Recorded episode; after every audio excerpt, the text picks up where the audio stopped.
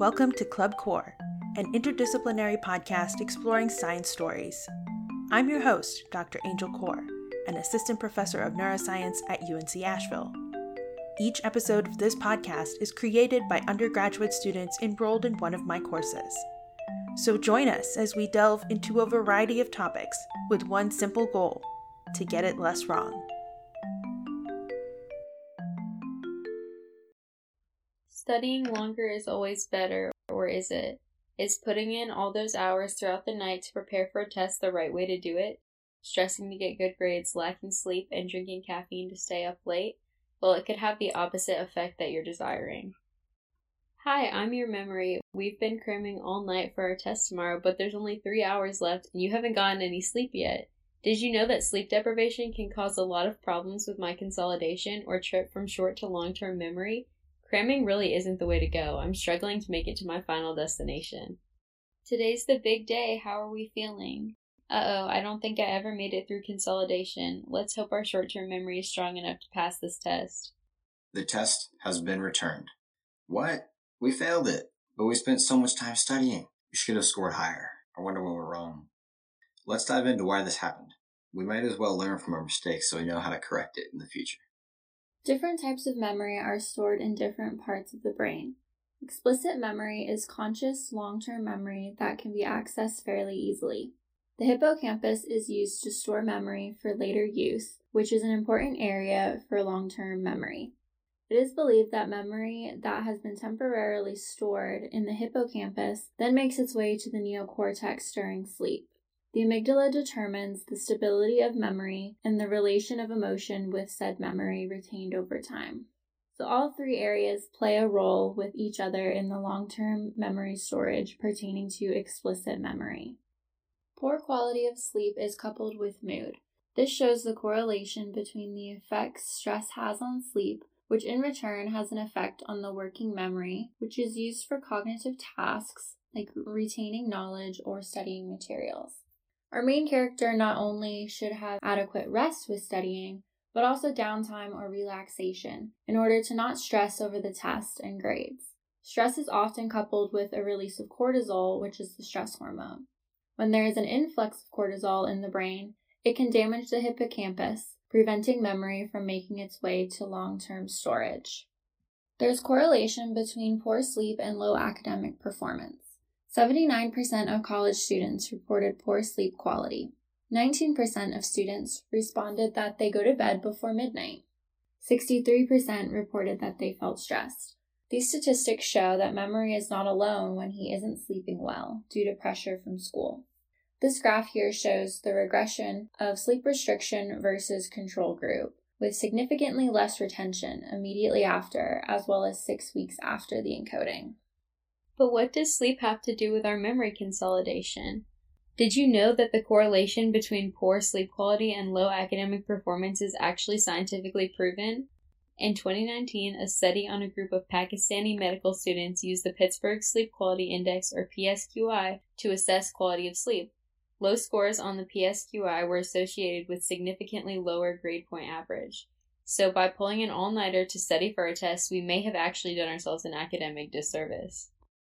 There's a relationship between stronger hippocampal cortical connections following better sleep as observed by greater density of spindles, neural activity during sleep. This demonstrated the effect that sleep has on the hippocampus, which is important in memory consolidation and the movement of memories from short-term to long-term storage. Are all college students poor sleepers, or did I just get lucky with this one?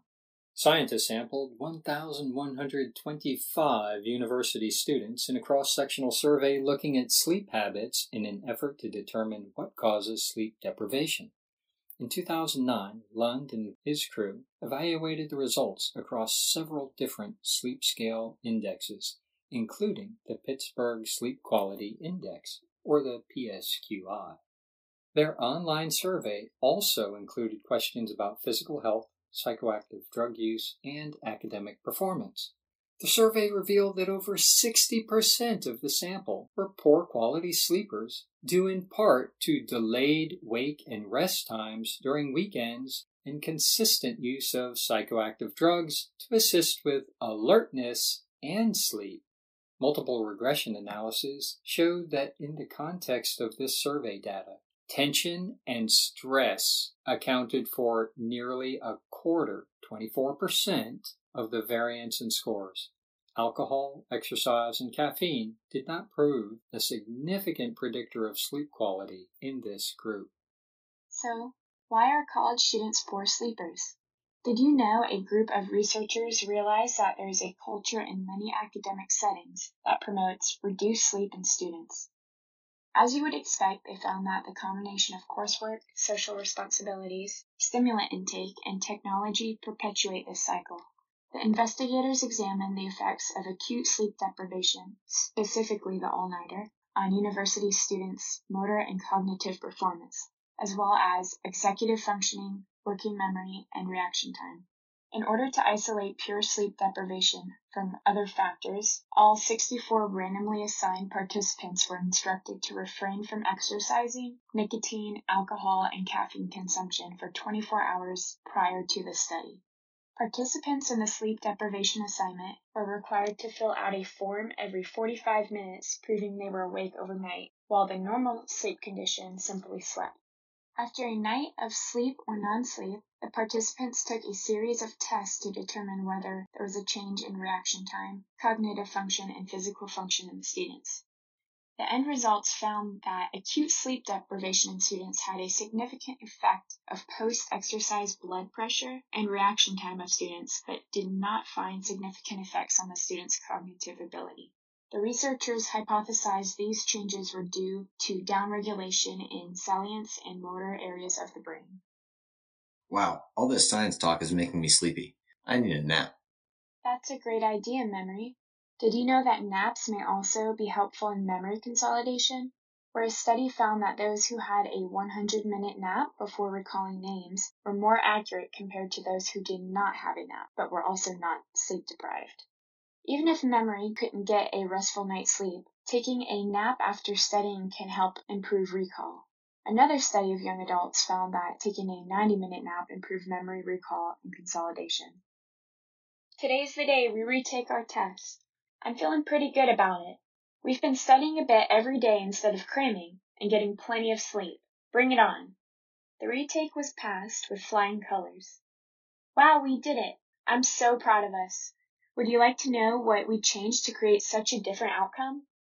Well, for one thing, we studied in blocks instead of cramming. Do you know why this is so effective? You likely recall from our past studies that a promising theory of long-term memory consolidation is the multiple trace model. This model hypothesizes that each time an episodic memory or long-term memory that requires recall is brought up, new sensory information combines with the initial information stored. This creates a new memory pathway, or engram, which involves both the neocortex and hippocampus regions of the brain. The creation of these new engrams from each time we study promotes stronger, faster recall of information when we take the test. Another change we made that helped me reach the long-term memory was getting more high-quality sleep. We already know that sleep plays a vital role in consolidation, but why is this? Before we dive into consolidation, let's talk about synapses. Synapses are the space between nerve cells where chemical signals, known as neurotransmitters, are used for communication.